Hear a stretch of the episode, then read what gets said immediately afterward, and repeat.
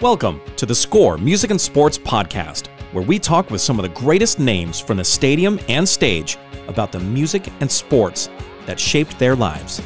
I'm John Adams. In my years of working in the music and sports arenas, I've experienced firsthand the surprising connections between these two industries.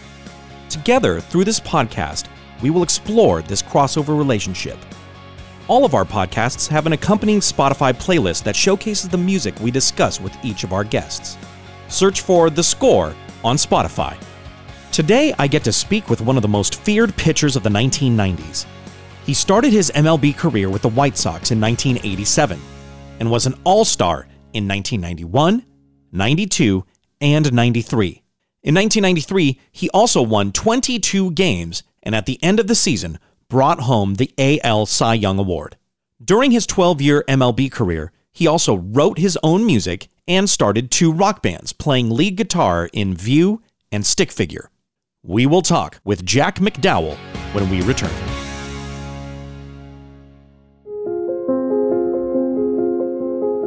Hi, this is Kareem Abdul Jabbar. Right now, the coronavirus is affecting all of us, but for communities of color, the impact is especially devastating. Sadly, this pandemic amplifies the real life consequences of existing economic and social inequalities. That's why the NBA is partnering with the National Urban League to help inform, represent, and empower communities of color. This is a time for all of us to help all of us, and the more we understand the issues, the more we will be able to solve them. Now, more than ever, we need to be in this together. Be safe, be informed, and get engaged. And welcome back to the Score Music and Sports Podcast. Today's guest is former MLB pitcher, Cy Young Award winner, and guitarist, Jack McDowell. So thank you for being with us, Jack. How are things? Yeah, things are kind of the same as everybody else. Not a whole lot going on, and we're sitting at home and waiting for things to get back rolling again, man. Yes, we all are, and I can't wait for for us to get back to that. Going back to some of your music influences from when you were a kid, when you were a teenager, what were you listening to? What kind of music was was young Blackjack listening to? Well, the interesting part about that is my I have two brothers and a sister, and they are seven, eight, and ten years older than me. So basically, I grew up listening to the stuff that they were into and my sister worked at Chrysalis Records. And then when the head of Chrysalis moved to take over our MCA, she moved there too. So every time they got a new artist, new record, we got to get it at home, and it was you know the Babys, Tom Petty. When I mean, it was crazy the stuff that you know, um, Poco was there, Toto was Oh, there yeah. eventually, and all kinds of stuff. But my brothers were huge Beatles fans, so I grew up listening to the Beatles. They would always, you know, be playing stuff, and they they do little little guesses with me. Okay, who's singing? Which one's singing, Jack? Come on, figure it out. You know, who wrote this? Who did that? Who is that? So I became a huge Beatles fan. Learned a lot about that. You know, Beach Boys. They love Jethro Tull. They love the Who. So a lot of that stuff. You know, growing up, that was basically me listening to what they were into. Do you have a favorite Beatles album? I think Rubber Soul's my favorite. Looking at it, I just really like the the songs on there. You know, a lot of people go to Sergeant Pepper's, and that's cool. There's a lot of cool songs on there. It's just Rubber Soul just is, is really cool to me. Yes, Rubber Soul and Revolver are are my two favorites. I just think that that's when the Yeah. Beatles really found their own. Yeah, for sure. Now, I know you grew up in the LA area and went to Notre Dame High School in Sherman Oaks. When you were in high school and growing up, did you ever go to uh, any of the like the clubs on the Sunset Strip, see any of the bands that were performing there? Um, well, eh, yeah, later on when I got old enough to get out there, you know, Sure. not during the high school days. During my high school days, same thing. I used to go with my my brothers, and they took me to a bunch of cool. So I got to see, um, you know, Tom Petty way back then. Got to see Bruce Springsteen way back then, just tagging along with them and their college buddies to shows. So that was a lot of fun. Um, most of them at the uh, at the Universal Amphitheater out there. hmm Um, I think the first, I'm trying to think what the band was the first show that we actually went to the strip and saw somebody was, ah, it was one of the, one of the new wave bands. I forget. I, I thought if I if I sat there and thought probably like three o'clock tonight, I'll remember and I'll give you a shout and let you know what it was. Sounds great. Hit me anytime. Te- text me. It's all good. so, when did you start playing guitar? Well, I took I started taking lessons when I was 11. I took two years of lessons. Um, you know, basically went through the uh, the first three or four Mel Bay books of the basics of learning guitar, and then after that was self taught. After that, I was just listening to songs, going, "Oh, that sounds cool," and you know, learning the chords, learning you know the different styles of guys playing stuff, and then you know when I got really into it, um, and then began writing songs. Basically, Peter Buck was my guitar influence. The the arpeggio picking and all that kind of stuff is where I really got the style that I developed as my own. What was more fun for you as a kid, going and and pitching and playing baseball, or learning and playing the guitar? I like. I mean, I like playing guitar, but I mean, sports were always my thing. You know, I wasn't just baseball was everything. It was every sport and it was just a lot of you know that's kind of where I ended up. It was the sports. That was where you know you just kept playing and kept doing my thing and loved playing sports.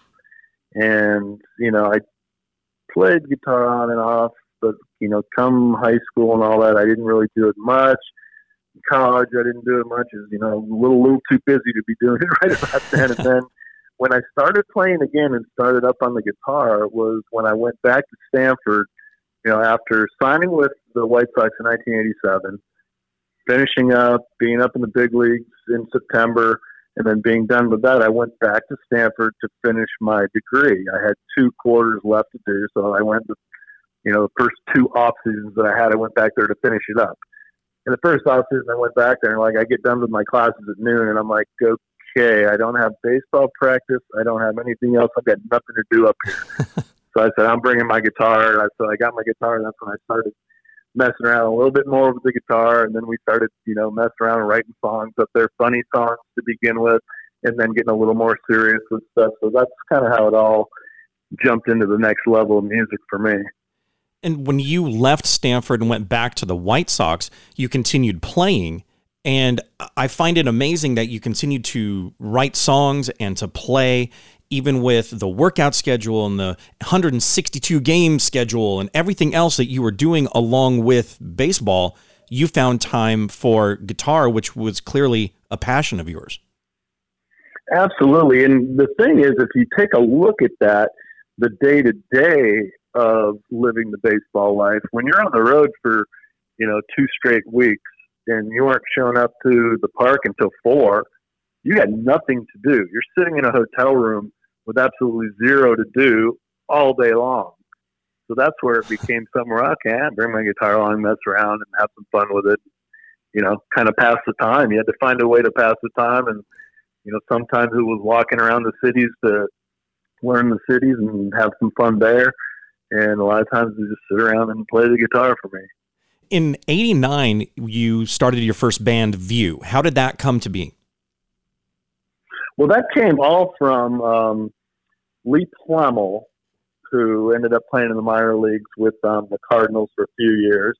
He was um, on my, you know, on our, our team at Stanford, and he went back for his senior year, and so we hung out.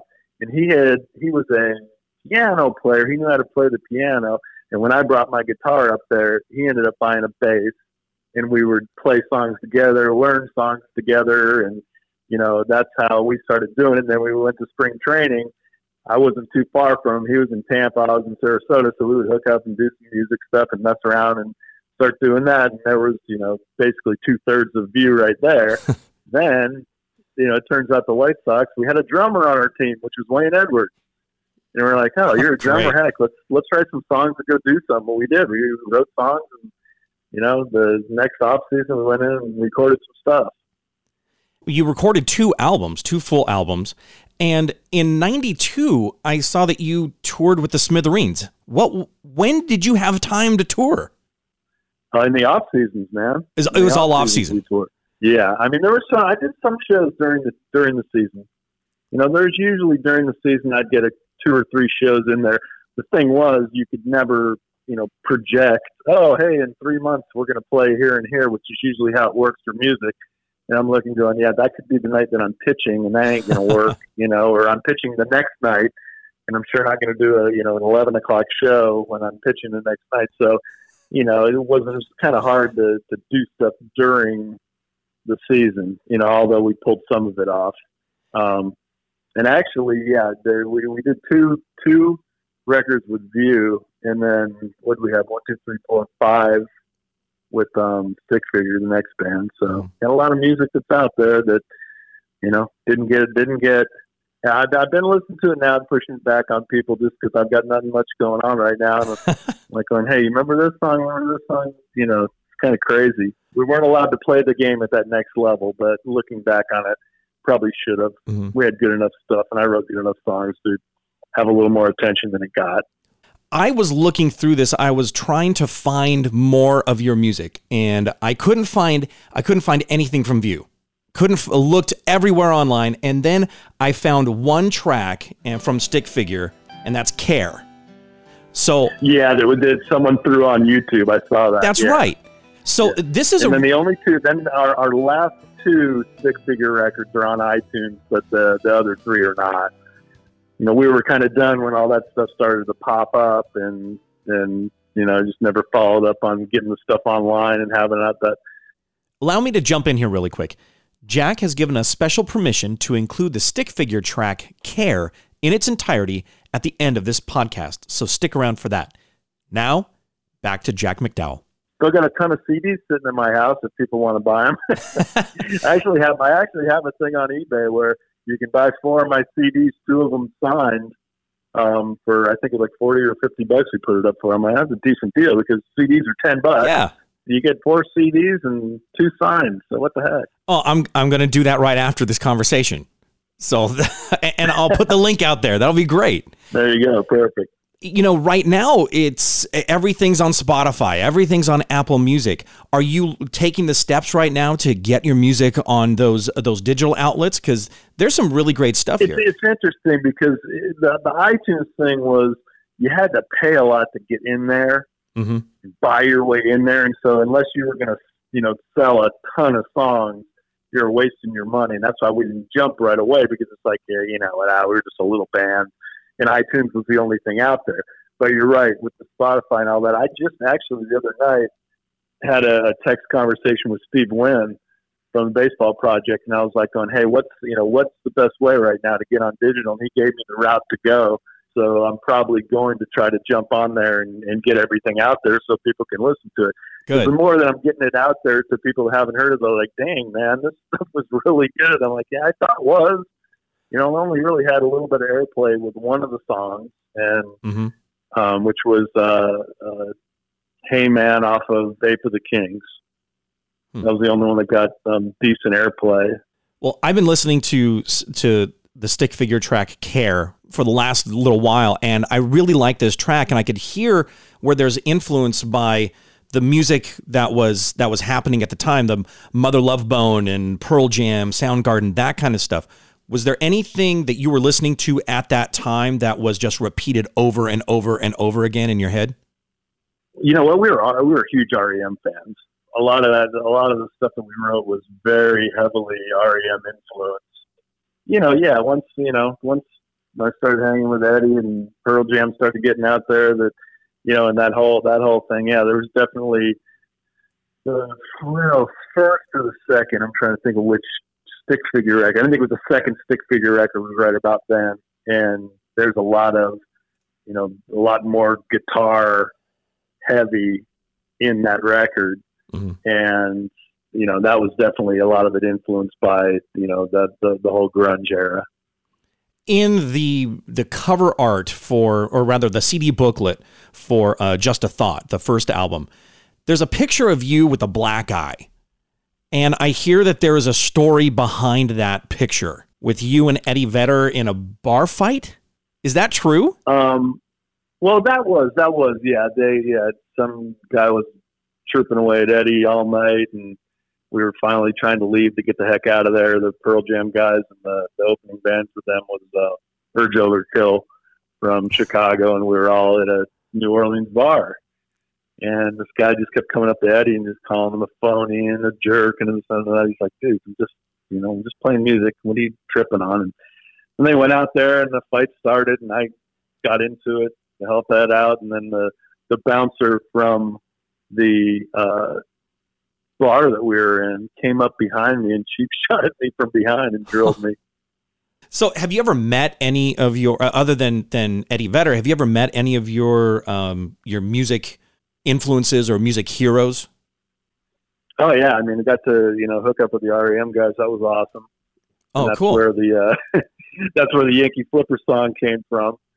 It was actually we hung out. It was their last show of their tour. Was in at Madison Square Garden, and so that's the first time I got to meet them. The Southern dudes brought me in there to to meet them, and we hung out and got to sit and talk with them all night. And then I eventually ended up there was a, an MLB event in Vegas that was a music event. I forget exactly what it was for, but any Eddie Money was there, a um, bunch of studio musicians, and Mike Mills was there, and we actually did.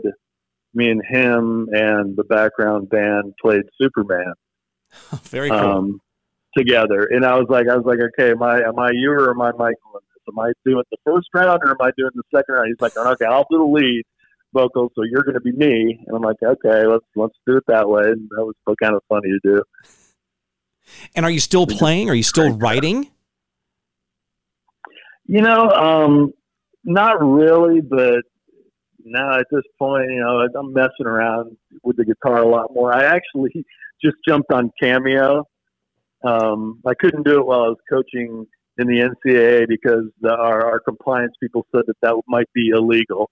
Wow. For me to be having people pay me, you know, twenty dollars to do a little, you know, shout out on on you know their phone, because what if it turns out that it's a uh, you know a parent of one of your recruits giving you money and this oh. The NCAA is going to freak out, and I was like, okay, great, I won't join Cameo then so stupid.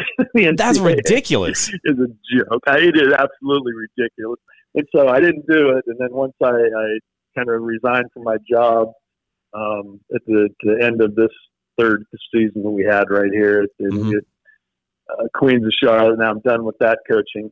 Um, I jumped on the cameo thing again. So I've been singing "Happy Birthday" with my acoustic to a lot of people, and then have written a couple little like you know minute long songs for different things. You know, hey, give this guy a shout out for this, this, and this. And I've just kind of written written little things there. And that's been fun to get back into doing that kind of stuff. To switch gears a little bit to today's baseball environment, when you were playing, it was still very organ heavy with entrance music, with with interstitial music in between innings, and you were part of the the the teams that were starting like at bat music and uh, and the tracks that players or, uh, or pitchers would request when taking the mound. Did you have any tracks that you requested when you were playing?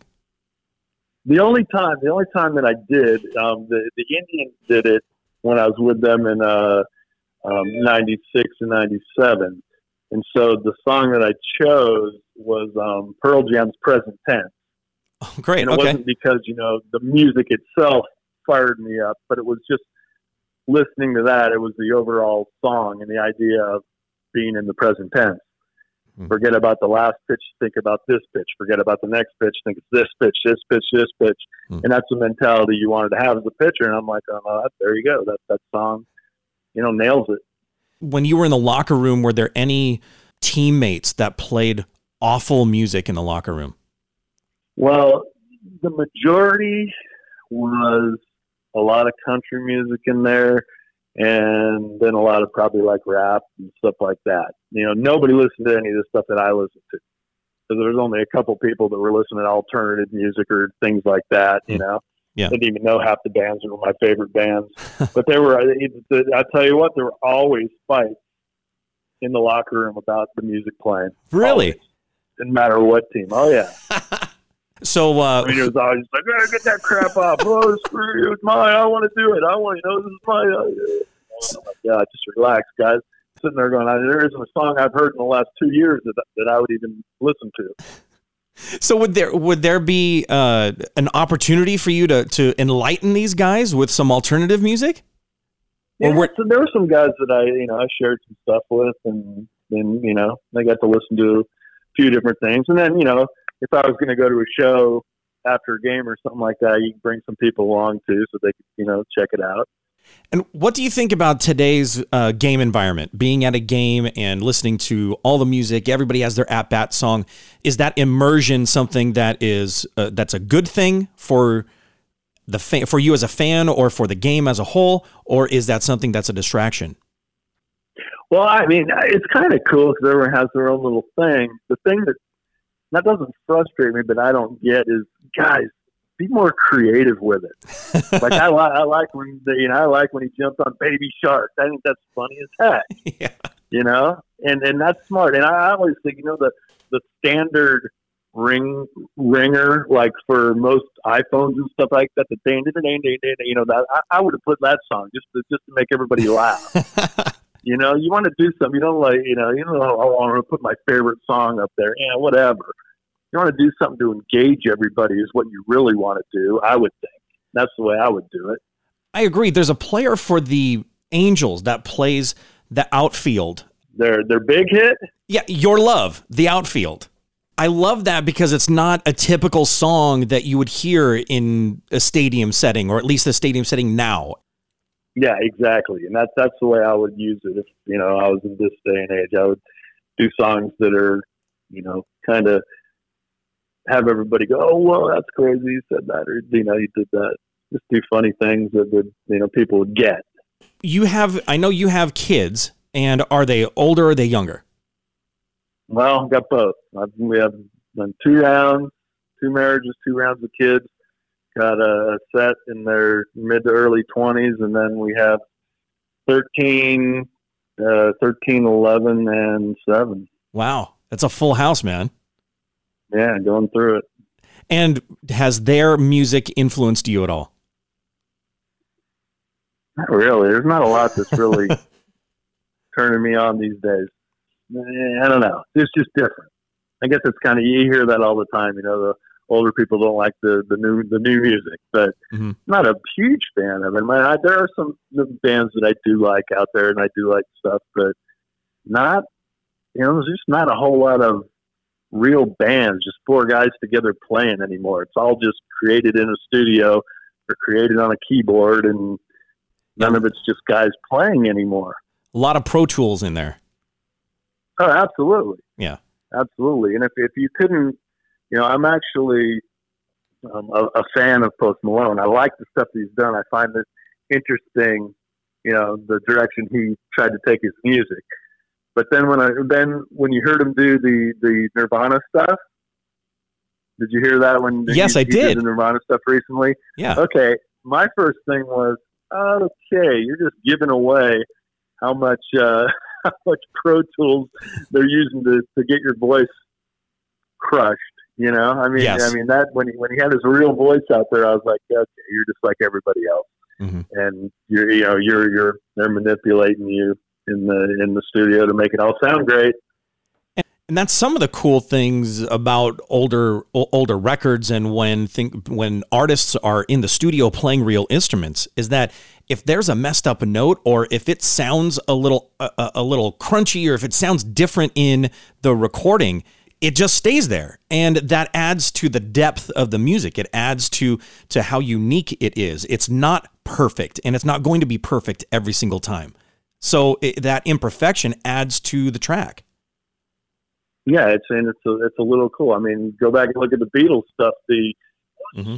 that they did that um, John Lennon they had to they took it about twenty straight times, and by the time his voice was all raspy and all that, and that was the take that they took. I'm trying to think of what song that was. It just popped into my head. I can't remember which song it was. Uh, that was the whole twist thing. and shout. Just done Huh? Twist yeah, and shout. probably twist and shout. Yeah, yeah, yeah. And it's like you know they kept doing it, kept doing it, kept doing it until they nailed it. And by the end of it, his voice was a lot raspier, and that kind of you know turned into what the song ended up being. Yeah, it adds to that track so much. And if he were just singing it straight or not and didn't have that rasp in it, it would sound completely different to all of us. Oh yeah. Yeah. Oh yeah. I, I love listening to their their stuff where you know stuff that's come out in the last handful of years where it's just like the first couple takes of the songs when they just started. You know, like they would write the song, bring it into the band, and they'd all kind of learn it real quick, and then here we go, first time around, and you know, don't even sing half the words because I don't remember them and don't know, you know, what what changes are coming. And it's funny to listen to that because you're like, that doesn't happen anymore. Yeah, and those demos and outtakes are so priceless because that's that's part of the creative process, especially to, to have a view inside the Beatles' minds in that creative process. Those tracks are really incredible. No, absolutely, yeah, and you see where the vocals or where the the lyrics changed at times, and where they went, hmm, that sounds okay, but this would be way cooler, you know. Jack, I really appreciate your time, and I'm glad that you came on. All right. Well, thanks for having me, man.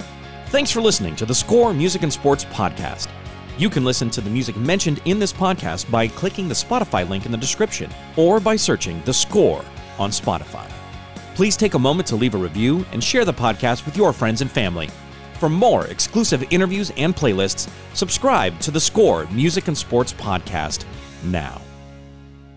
And as promised, here is the stick figure track, Care.